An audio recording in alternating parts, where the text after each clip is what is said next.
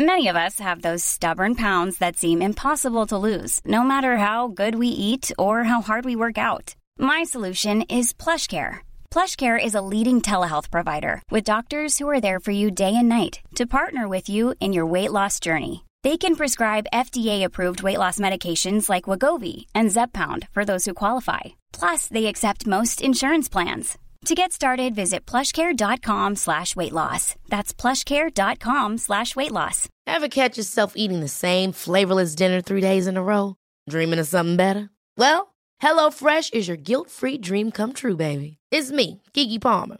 Let's wake up those taste buds with hot, juicy pecan-crusted chicken or garlic butter shrimp scampi. Mm. Hello Fresh. Stop dreaming of all the delicious possibilities and dig in at HelloFresh.com. Let's get this dinner party started.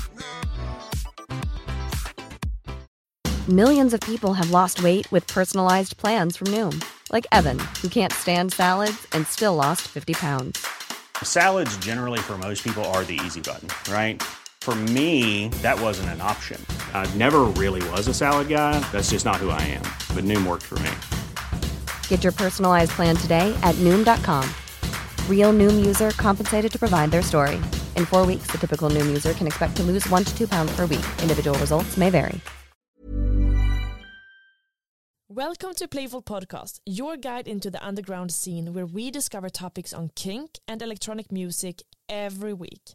Don't forget to subscribe to not miss out on our next episode.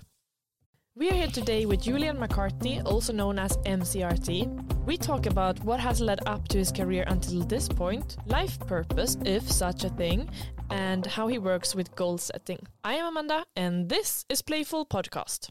It's MCRT McNazi. Uh, I guess some people say MCN Sedai Mhm. also. And this is what's the thing with Nazis? Okay. Um. So my first uh, alias was McNazi, and it was just spoken like that. But obviously, it was hard to present it to people because it's like, especially to like a German crowd because uh, German folks are super anal about their history. Sorry. Um, and Anal about the history. Mm, that's how you say it. It's funny when you say it, but Yeah. it's actually like a term. Um, but yeah, so it was always tough to like kind of bring it to that crowd. But so we cut it off a little short and made it like MCNZI. And uh, yeah, the thing with Nazis is not even like a fascination about uh, Nazism or anything. I mean, obviously, I'm like half German and also half foreign.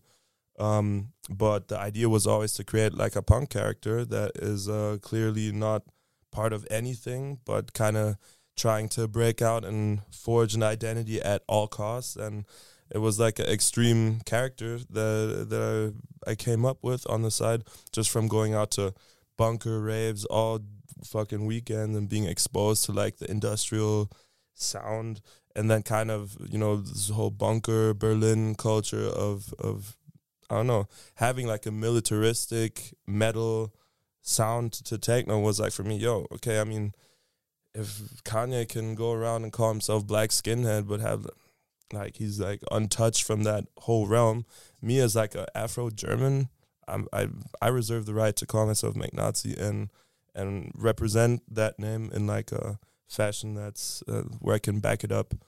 And if I say back it up, I mean like everybody that is opposed and offended by the name is not the same person that you know would do something if Nazis were there and kicking my ass or anything. But no, it's like always me and my foreign friends that are on like the front line, so to speak.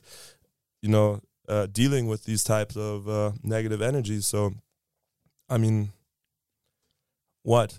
Like, what are you gonna do? Yeah. Um, but yeah, and it was kind of like a rebellious phase, I guess, because I was like, well, fuck, what, uh, 17, 18, I guess, when oh, that really? when that Very young. yeah when that character came to came to life and i don't know i had like the shave head obviously i had like the the fucking look to it too and like i was a fucking mixed kid with with uh with the boots and the, the fucking punk aesthetic and the bomberjacken like the the Yeah.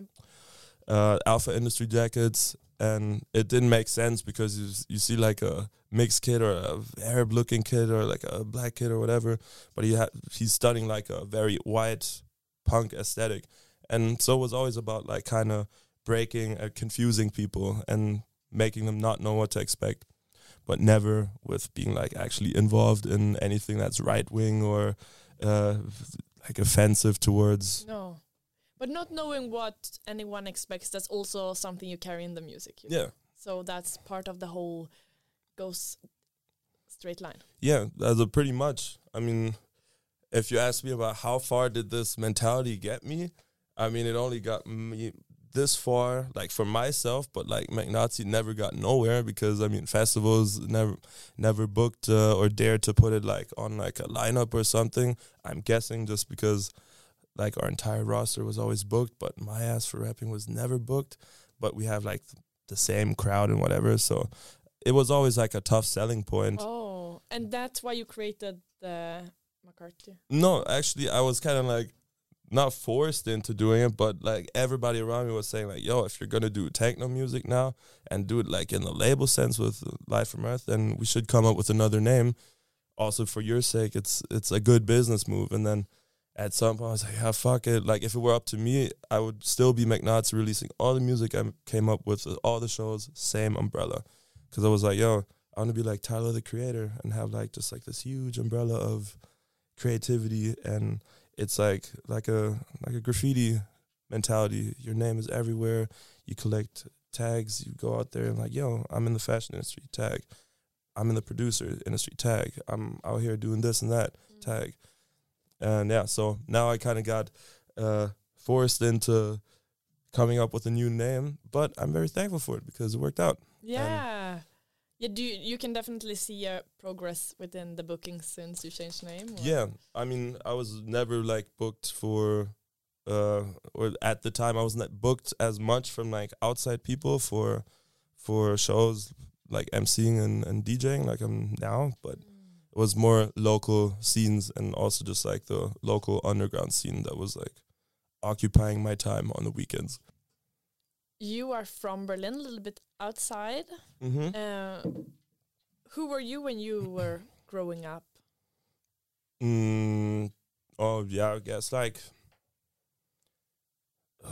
yeah, outsider ish. Like I was like locked in with all the popular people. Didn't have like issues with anybody, but I was like always on my own shit, like a lone ranger. I had and that came with also just living like far out, um, because nobody. I had like no homies living around me necessarily, not in like a two or three S-Bahn station radius. That was like the closest. So I spent like most of my time in the woods, uh, fucking doing what I do. Skating. Yeah, smoking joints on tree stumps in the woods, fucking going out to skate in the city. Um, but yeah, I don't know. Like uh, I spent most of my time in in Zehlendorf. That is like the old American sector in West Berlin. But before that, I I lived in in Reinickendorf in Tegel for like uh, quite some time. I think like eight nine years. Mm. Mm. And you were like when when did the musical journey start for you? Did you play any instruments when growing up? Oh yeah. Yeah. Uh, well, we had mandatory uh, mandatory band class in school in high school, so you had to play an instrument. But alongside of that, our parents, uh, our parents, because I got like two siblings, and all of us play the piano. Uh, we had to play the piano since like I don't know when I started, eight, nine or something. I did it for like 11, 12, 13 years, something like that. So the music thing was like a thing. I was was like a noisy kid. Like I was in the room like I don't know at eight or nine in the morning. I had like this Casio keyboard that is still like in my room as like a little trophy, and I was just like pressing buttons and some shit. My mom's always super annoyed. Dad's always super annoyed. He's like, "Yeah, man, would you read the goddamn notes?" I'm like, "Bitch, what the fuck?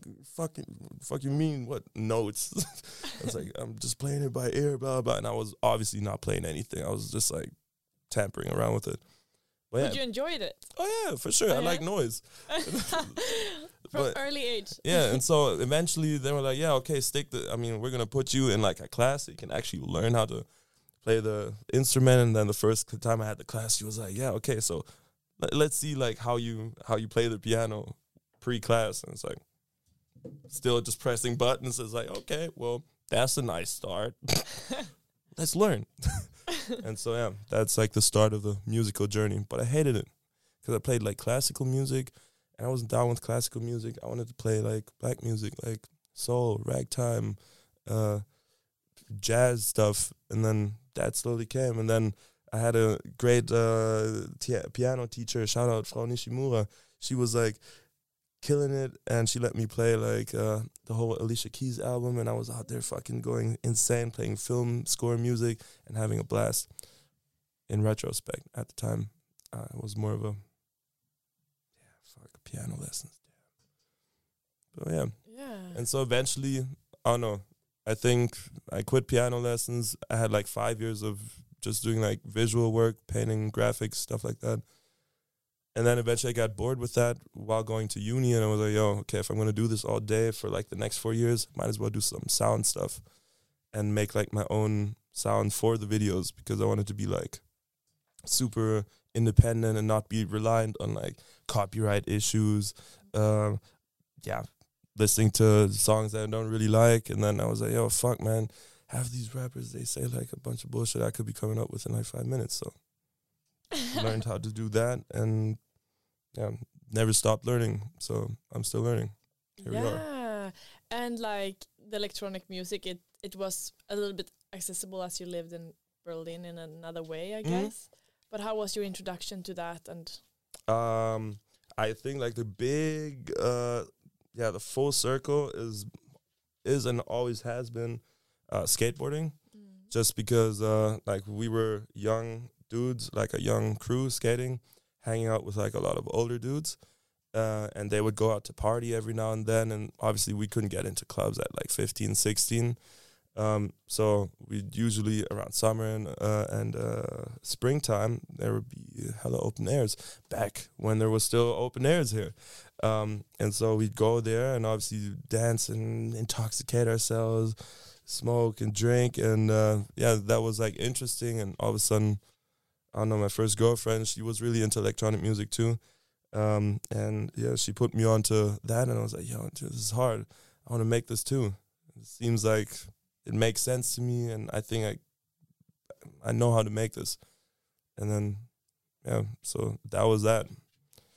But and then you just bought your own equipment, or you how did you you rent the studio or? Bruh, Pirate Bay goes a long way. Pirate Bay, crack everything, no studio, no nothing.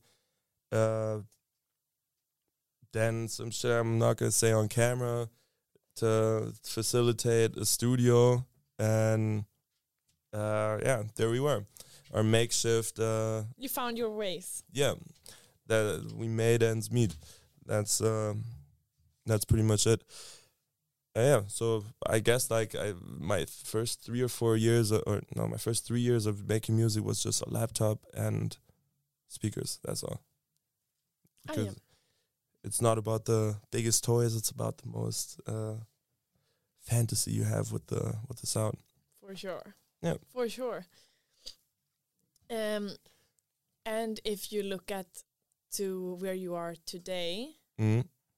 uh, because you you did at one point decide to go s- for study, like to study. Yeah. And was that something you decided to do because you you were feeling fed up with the music scene in some way, or did you, or to be able to like pay your rent, or you know, or Mm.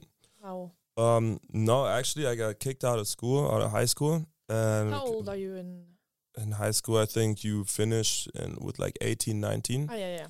Uh, yeah, Kicked out for. bad grades. Uh, oh really? Yeah, because I was just like mentally not in school, Yeah. but I was physically, I was always there. Well, half the time, but um, mentally, I was always somewhere else. I was fucking drawing in my stuff, always, or on the computer on the side, or being high in class and just waiting for time to pass. But like, I had my real hobbies and my real uh, yeah, calling outside of class all the time. Like I was good in arts and crafts and music and like creative stuff and sports, but I mean anything scientific, anything math, fuck that shit. Hell no. And so yeah, I don't know. I, I I got kicked out of school. I knew already I was gonna go do something like professionally with with design, or at least I wanted to. So it was like, yeah, okay, um, media design. Let's go. Let's get into that. Let's find a university and see who can who's gonna take me with without a degree. That was like another thing, like without the um, uh, abitur. That's what they call the diploma here. Um, yeah, so applied there, got taken. All of a sudden, I'm like fully a full student, and eventually, the music thing started. But it was never to facilitate anything. Also, going to uni wasn't. It was more of a I need a degree. Like if my music shit doesn't work, so it's all about having plan B's and C's. We like to be prepared. Yeah, and then I don't know. Uh, went to went to uni. Kind of was bored there too at some point because it was like, yeah, okay. So today we're gonna show you about Photoshop, about this and that, about drawing, about graphics. I'm like, yo, dude, I've been doing this for like five years. I'm like underwhelmed right now. And so there again, I was like, okay, past time. What do I do? I don't smoke anymore, so I'm at the laptop all day. I have a laptop let's just make music all day in class. So I'm sitting there in class all day just making beats, like through the through the hoodie, one headphone. It's like, yeah, yeah, yeah. So Mr. McCarthy, yeah, you got that? And it's like, what? Uh, yeah, sure. Mm-hmm. yeah, so it was a lot of that. And then eventually the first gigs came in. Uh, uni was not my priority anymore. How did you get the gigs? The first ones were you already out there somehow? Like Mm, this was how many years ago? I started studying at 2015. Ah, okay. and I got on Live from Earth on in 2017. So 20, two- yeah. so two years of just floating around, and I was like in a collective before Live from Earth, or I still am. It's called Selected Berlin, and uh, but we make like techno parties all across the country and in some uh, yeah outside of Germany, uh, some stops. But yeah, I was occupied with that, obviously. Then just like releasing for like SoundCloud and stuff. But then all of a sudden, whoa, fuck! I'm like such a big Live from Earth fan, and all of a sudden somebody from them writes me and it's like, yo, shit, uh, let's talk, let's sit down and talk about maybe collaborating. I'm like, fuck, really? Oh shit, this can't be true. Meet the meet up with the guy after three months. Then all of a sudden he's like, yeah, okay, well let's see what you're about, man. You have this performance at like uh, a homie's rap show, and uh, these homies are BHZ. They're like a local uh, rap crew that are not just a local rap crew. They're like superstars at this point. But yeah, they gave me the platform, three tracks, opening for them uh, alongside a couple of others, and the whole Live from Earth crew, or at least like the heads were there, and I was having like real mom spaghetti eight mile moments. I'm like, fuck, fuck, fuck. Nobody knows me in the crowd. I have three tracks. Nobody knows the tracks. What if I bomb? What if uh, this all goes to shit? What if the tracks are not hitting? Fucking, I was like vomiting on the on the bathroom before performances and shit. Yes, heavy pressure. Yeah, and then came out, did the thing. There's still like videos from the performance. It went insane. Great crowd. And then right after, I said, "Yo, you want to be on the team?" I'm like, do I? Yeah. Completely went insane. And so ever since that day, and that was like May 2017 or something, it's been up more like slowly starting to get some bookings. Then all of a sudden it was like, yo, okay, I can't do my homework anymore because, you know, I'm gone. And then professors were like, yo, like, is this a hobby or is this like a job? And I was always calling it, yo, this is my job. Like, I'm not working. This is like what I want to do. Freelancing, not some dumbass agency work, like own boss type shit. Mm. Did you always have people who believed in you when it comes to your musical career? Would you say?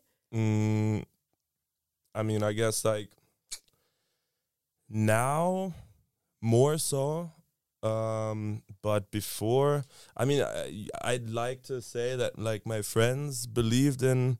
Uh, I yeah, there's a couple of friends that were like, "Yo, this is gonna work someday for you," but I mean, that's one thing. Yeah, supportive. Um, yeah, it's a difficult topic because I think like one, so there's like one person that uh, really did kick things off for me. His name is uh, Henning Gronkowski. He's like a director, and uh, we're friends from like ooh, yeah, 2014, 15. I went to his uh, his divorce party. Uh, A divorce party. a divorce party, yeah. Awesome. best marketplace for business. and uh, yeah, no, uh, we kicked it off together. He asked me if I could Photoshop something like whilst at the party. And I'm like, yo, yo, I got this, I got this, blah, blah. Fixed him up some work. And then he was like, yo, we should work together. And then eventually I told him, like, yo, I do music. And then we started working on like a cinema like movie together, um, for which I did the scoring eventually. And he was always there uh, really believing and putting like money into the projects and uh, bought me Omnisphere to my birthday and shit and took me to LA to produce also for the movie. So that was like 2017 also. So it was like big stuff for me being like a nobody and you know just showing him like tracks that he thought were, were great. And so yeah, to this day, uh, I I owe a lot to this guy and that's for this. Um, but yeah, now I guess where things are rolling. Yeah, of course, people like the support because it's easy now. yeah, it's There's easy no now. That's the risk. thing.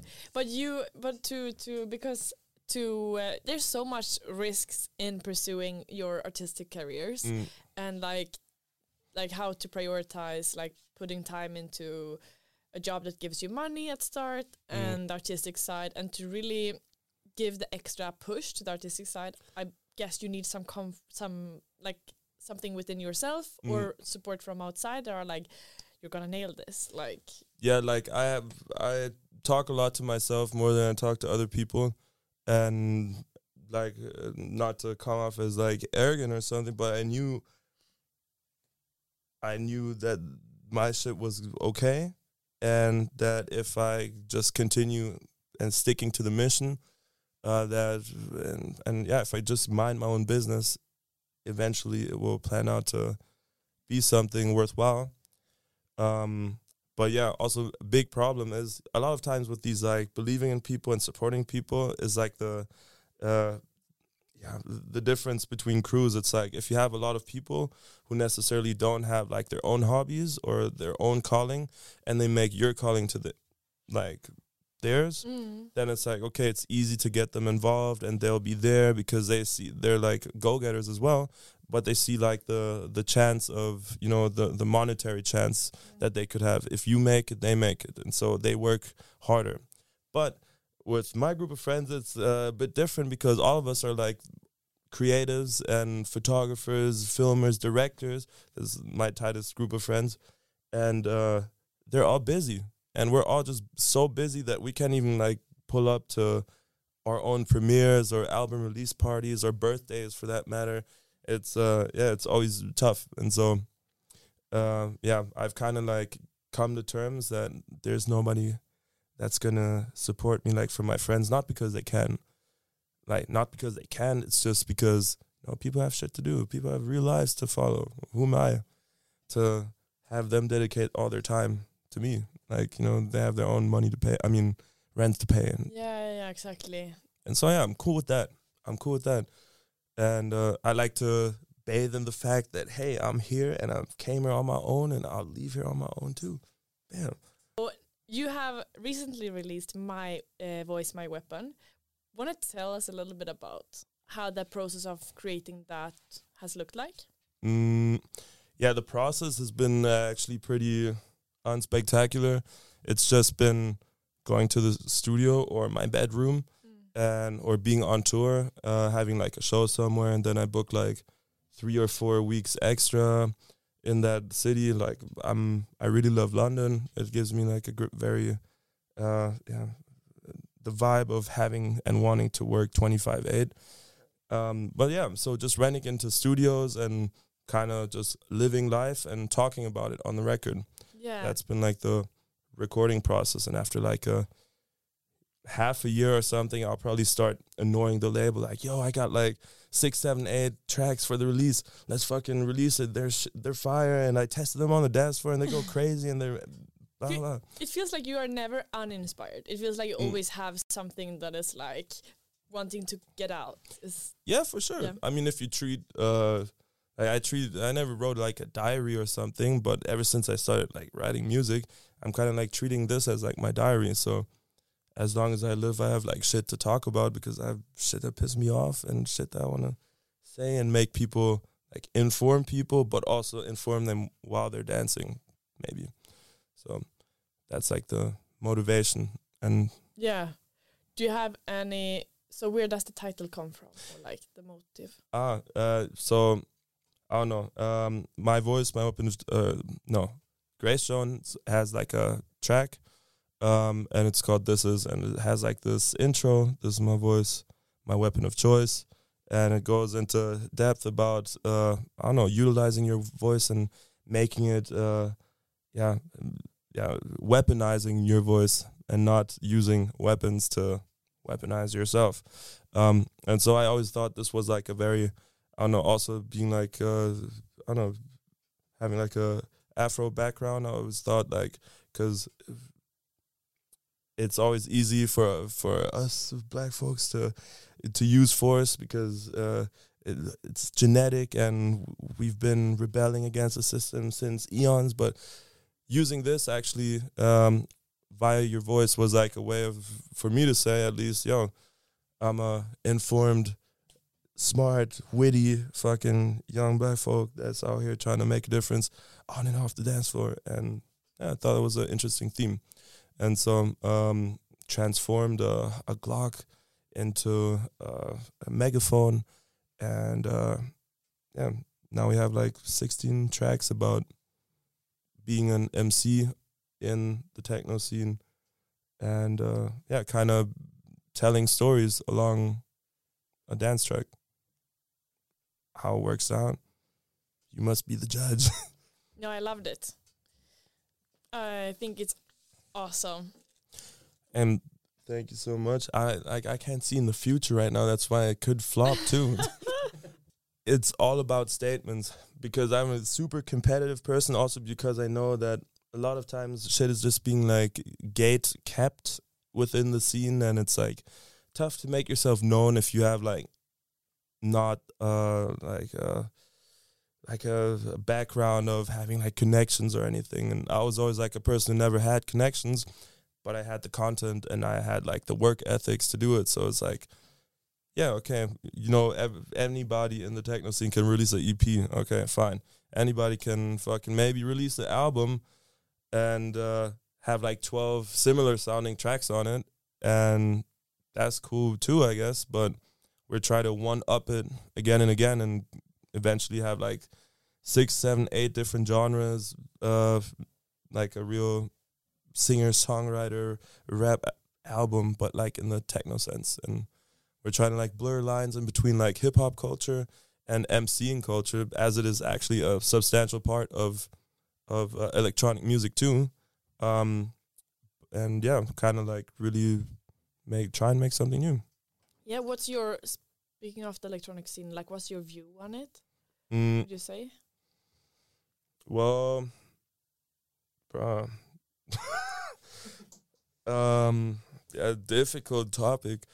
Um, yeah, I don't know. Uh, there's a lot of obviously there's a small group of tastemakers that are all in their own lane. Yeah, no, it is a difficult topic or a sensitive one. Also, yeah, I guess. I mean, this fucking scene is super sensitive. You can't. s mm. everybody likes to fucking get down and get super slutty on the fucking dance floor, and I appreciate that, and I love channeling my inner slut, and I love cha- everybody else channeling theirs, being free and whatever. But then people start becoming PC about the most outlandish stuff, and it's like, come on, let's stick to music. Everybody loves ghetto music. Everybody plays ghetto music, and now we're talking about revealing ourselves in supposed safe spaces and not minding like the music part. So it's become very political. It's become very stigmatized, and um, yeah, I'm here for the music and not for the politics. That's my opening and closing statement. But um, as far as artists, uh, like artists, um, I don't know. There's a lot of similar being and looking people. Um, I could, yeah, like I like to shout out all the all the homies at this point, but the list would be long, so we're not gonna do that, and I might forget somebody. but uh, yeah, I don't know. It's tough for me to speak on the scene on the record because a lot of times it just pisses me the fuck off. But I'm not here to be pissed off. I'm here to just put out music and have a good time on the dance floor, and that's So if you could change something within the scene, it would be that people relax and just focus on music, or Um, yeah, focus on music for one. Um, but I'm already I can I can read the comment section. I can see the future right now. Yeah, of course. It's the man that says, "Yeah, fuck all these topics that need to be talked about." It's like, no, I'm not trying to have like this topic on the dance floor with you. I'm trying to have this maybe in like a you know confined area. I don't know. I don't like to. It's because it's tough nowadays because people have become like also social media has made people moderators of conversations that are not there to moderate and they're not the moderators for. So I just like to take a step back. yeah, yeah. yeah but yeah. if I wanted to change something then um hmm damn that's a fucking hard ass question.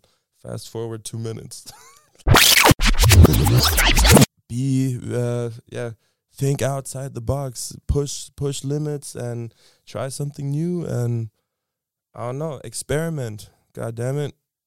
Fucking just take a risk. Take a risk. Fuck safe plays. Everybody can do safe plays. Unless it's for business, then do safe plays because you gotta eat too. But I mean as far as like artistically speaking, take that risk. Try. Yeah. Fuck it if it sounds like ass, but you tried. Nobody can take that from you. Shit. uh, do you have? You say it's not political, but in somehow it's political also. Yeah. But do you have something? What would you say is motivating you besides that you need to get your thoughts out, and this is the way? That's how I understood it. That Mm. this is the way you chose, the form you chose of Mm. getting your instead of writing, for example. Yeah. You do writing though Yeah. as well, but we in the form of music. Mm. But like, what is pushing you? Um, I guess the not having anybody to say it to. So a lot of times I'm like uh so focused on I'm a Capricorn, so I'm like super focused on work and very motivated on just like getting shit done. But a lot of times that means also that I like bottle up emotions or I don't confront myself about certain sentiments. And I or even if I do confront it, then I usually try to wash it away with either auto aggressions of just fucking myself up or or I'll try and make like the tracks or something. And the tracks has been like a good outlet. And that's like what it comes down to at, at the end of the day. It's like the music the least self harming music way. Do you believe in purpose? Would you say having a purpose w- in life, or Yeah, I mean uh obviously when you realize is not like your choice, but uh or what your purpose is is also not your choice, but the realization it comes to you eventually. Yeah, I do believe that. Like But you can't choose your purpose, like it finds you. Like for instance, I don't think that if my parents would have said, "Hey, he's fucking around with the keyboard, let's put him in like a music school and make him be a producer," then I wouldn't have had like my my calling all of sudden like, "Oh my god, this must be my purpose." But no, I took like ten detours, a fucking shitty high school experience and a shitty uni experience, or to some degree shitty uni experience, and uh, ended up here uh, at Playful Mag. and so yeah, now I kind of realize, yo, this is my calling. But I also don't like. I think like my calling is not music, but maybe it's like entertainment or it's uh, content or something. I mean, I thought before like arts and crafts is my calling, but eventually I moved beyond that, and now I'm at music. So maybe one day I'm like, yo, fuck music. I'm gonna do something different. mm-hmm. mm. So it's like phases. Maybe I'm like still growing up and I'm still stuck in my music phase right now. Maybe like 30s onwards, I'm like, I'll be like interior designer or something. But I feel with this completely. I'm Mm. also a person who can get like sick of stuff. Yeah. and just but just the feel of creating something and having something to entertain your mind with is really important and then Mm. the form you choose is it comes from somewhere but yeah it's it can def- definitely one th- yeah, I'm adding to that, but I think one thing that's gonna keep me here for like a long ass time is the point that I'm not winning at anything. It's like, or a little here and there, but it's like there's so much to be seen and done and like to really achieve that I feel like unless I don't achieve this, I'm not gonna become lazy or anything. It's like, oh, if if I'm heard in the city, I want to be heard in the country. If I'm heard in the country, I want to be heard on this continent. And if I've if I'm like heard there, then fuck, everybody should hear me on the fucking continent because before I choose like another one. So there's always like levels up, and that's what motivates me at the end of the day. It's like Mm. not being comfortable because people get fame locally. All of a sudden, the tracks start to sound all the same, and it's like, uh, yeah being comfortable is like poison to Cancer. art yeah, it's true that's why. yeah Humble yourself, sleep on the floor.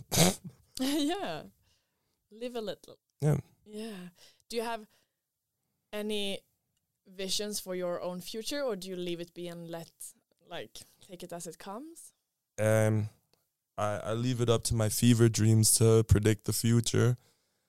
Um, because as much as I want to, the only thing that, yeah, no, I try not to anymore. I, I know I can't like choose my path like this.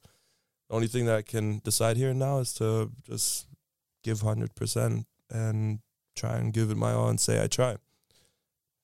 And anything beyond that is out of my reach. The universe decides. so so you don't really work with goal setting in that sense you more so focus on the what you have in front of you then Oh yeah, no, I'm all about goals and but not in like a long term aspect. It's more about like goals of stuff that I can actually that's like tangible that I can grab and achieve now or in, in like a week or something. And then you have like long ongoing goals. Like for instance, my sport stuff is like an ongoing goal. But like my music stuff, I can't predict how how this release went past time past tense. um or uh, who's gonna fuck with me like next year? I mean, for all I know, maybe the sound that I'm trying to uh, to show people it goes out of fashion. Maybe somebody somebody from the PC realm finds me un, unattainable and I'm banned from the music scene for whatever. But it can. That's why I cherish the moment a lot, and I don't try to like overstep my my luck. yeah Try my luck. Yeah, yeah, exactly. You need, you uh, yeah. I think it would be dangerous to see this is the only thing I'm So- gonna ever be able to do. Otherwise, I'm gonna, you know, if Yeah. you if you hype it too much, it's also you put it out of reach. Mm, yeah, it's like Somehow. stepping stones. Like every Mm. goal, one time, like one step at a time. Yeah. But not like I can't look at the finish line if I have like hundred steps in front of No. me. No, no, no. So it's like step for step. Now we have come to the part of the podcast where, if you're a Patreon, you'll get to listen to the extra material, where we talk about finding your own niche as a musician and dig deeper within how one can think as a new musician when it comes to needing to pay rent and going all in on your musical path. If you're curious, go to patreon.com slash playfulmagazine and have a listen to the juicy stuff.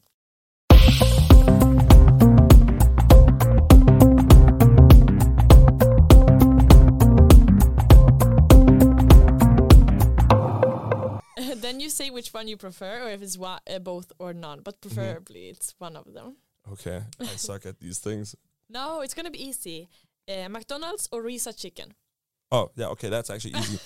McDonald's all day. Risa, I had this for two years. Now I can eat like one chicken piece, and I feel like I need to lay down for ten hours.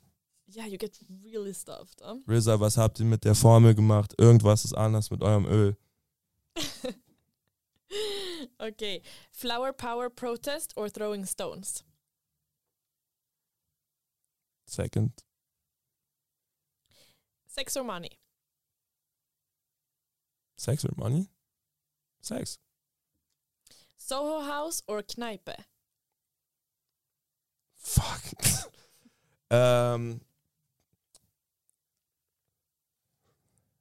my former self would have said Kneipe all day, baby, but my uh, grow starting to be grown up self is you have to move up in ranks. So I've I've evolved from a Kneipe, no, from a Späti to a Kneipe to a regular bar, and now yes, we do kick it at Soho a bunch of times, but we earn it. Damn. All right, leveling up. Leveling up, yeah, yeah. Oh. YouTube or Netflix? YouTube because there's more to watch, and yeah, we really be getting into those YouTube deep dives. Also, Netflix keep changing their fucking prices. They do. Yeah, every other year. this. Yeah, I did too. but uh, not that it matters, but it's like, yo, They should tell us. it's in the newsletters you never Oh. open. News, I hate that. Come on, Amanda, it's in the newsletters. Oh my god, don't you read the newsletters? yeah, I never do. No. Uh, okay, now to the assumptions. hmm Uh, this is so ideas that we have been getting from you by watching your Instagram and the content you lay out. Oh shit, this be you always voice message instead of text. damn right. Yeah. Absolute fact. I hate fucking texting. I not. It could be my mom, and I won't text her back because it's like I have no. I'm always like all over the place with my thoughts. It's easier for me to listen to somebody, listen to the phone, and talk at the same time. I got like ADHD undiagnosed, but I must have it because I'm just all over the place. But yeah, fuck you if you're writing me long ass texts. Nine times out of ten, I'm not answering, or I'll answer in like voicemails. But then they complain, dude, I hate voicemails. Like, All right, that one was uh, true. As a teenager, you loved pranks and thought the more risky, the better. yeah, that seems like a pretty spot on assumption. yeah. Also. What did you do? Oh fuck! I don't know. Uh, I was like uh, part of like a, a crew, and we called ourselves Huzos.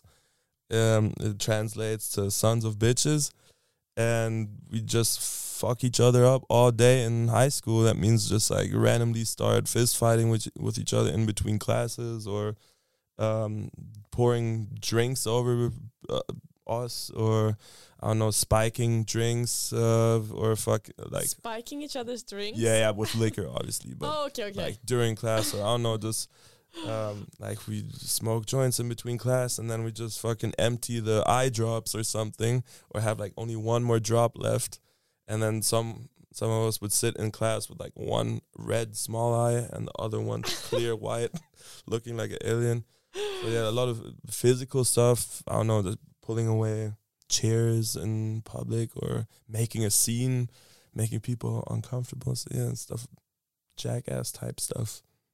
So fun. It never gets old. No, Uh, did you record it?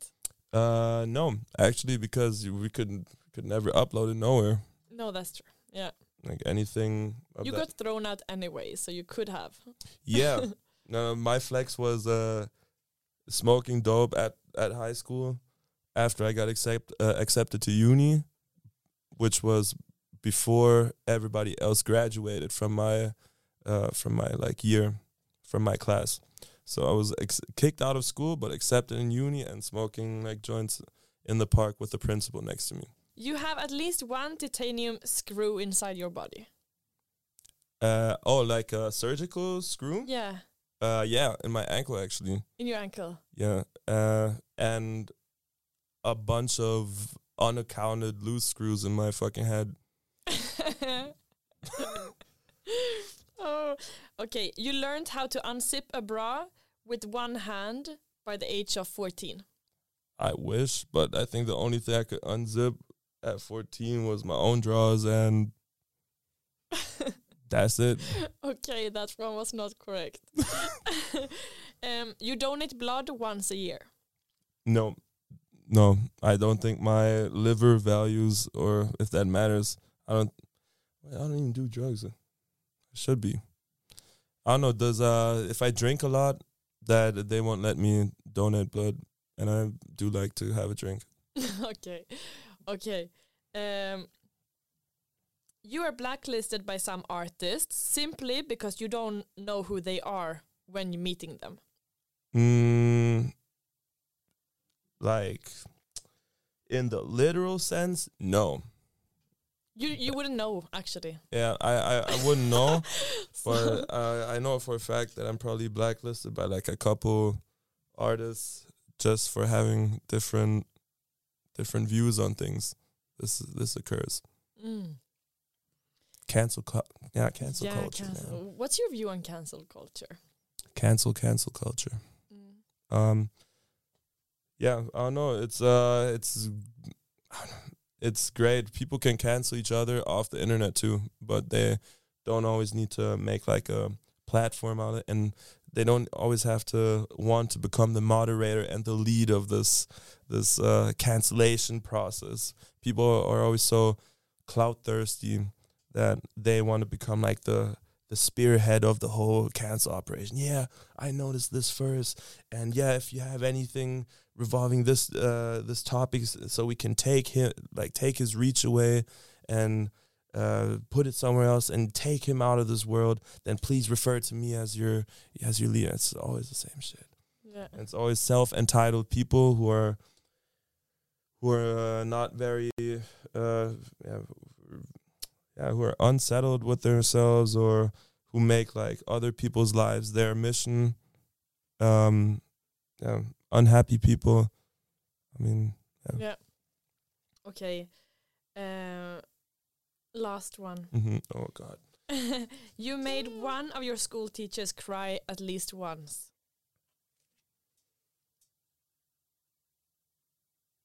Not that I know of.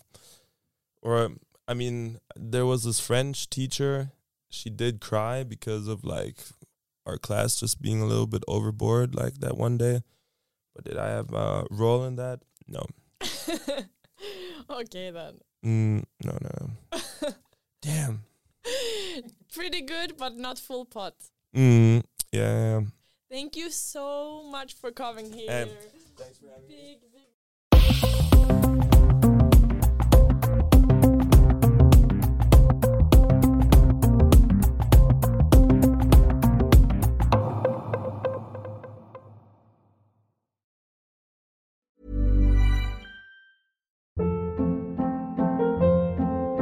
Hold up. What was that? Boring. No flavor. That was as bad as those leftovers you ate all week. Keke Palmer here, and it's time to say hello to something fresh and guilt-free. Hello Fresh. Jazz up dinner with pecan-crusted chicken or garlic butter shrimp scampi. Now that's music to my mouth. Hello Fresh. Let's get this dinner party started. Discover all the delicious possibilities at hellofresh.com.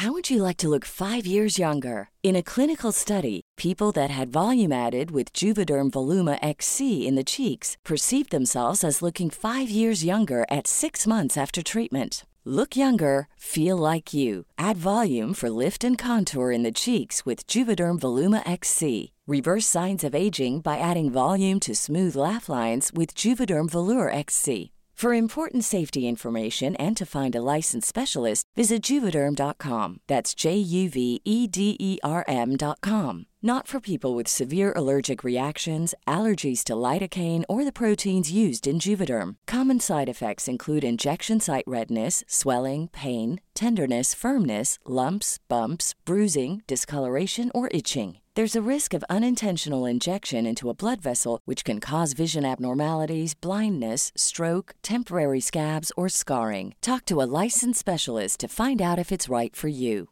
Imagine the softest sheets you've ever felt. Now imagine them getting even softer over time. That's what you'll feel with Boll and Branch's organic cotton sheets. In a recent customer survey, 96% replied that Boll and Branch sheets get softer with every wash. Start getting your best night's sleep in these sheets that get softer and softer for years to come. Try their sheets with a 30-night guarantee. Plus, get 15% off your first order at bollandbranch.com. Code BUTTERY. Exclusions apply. See site for details.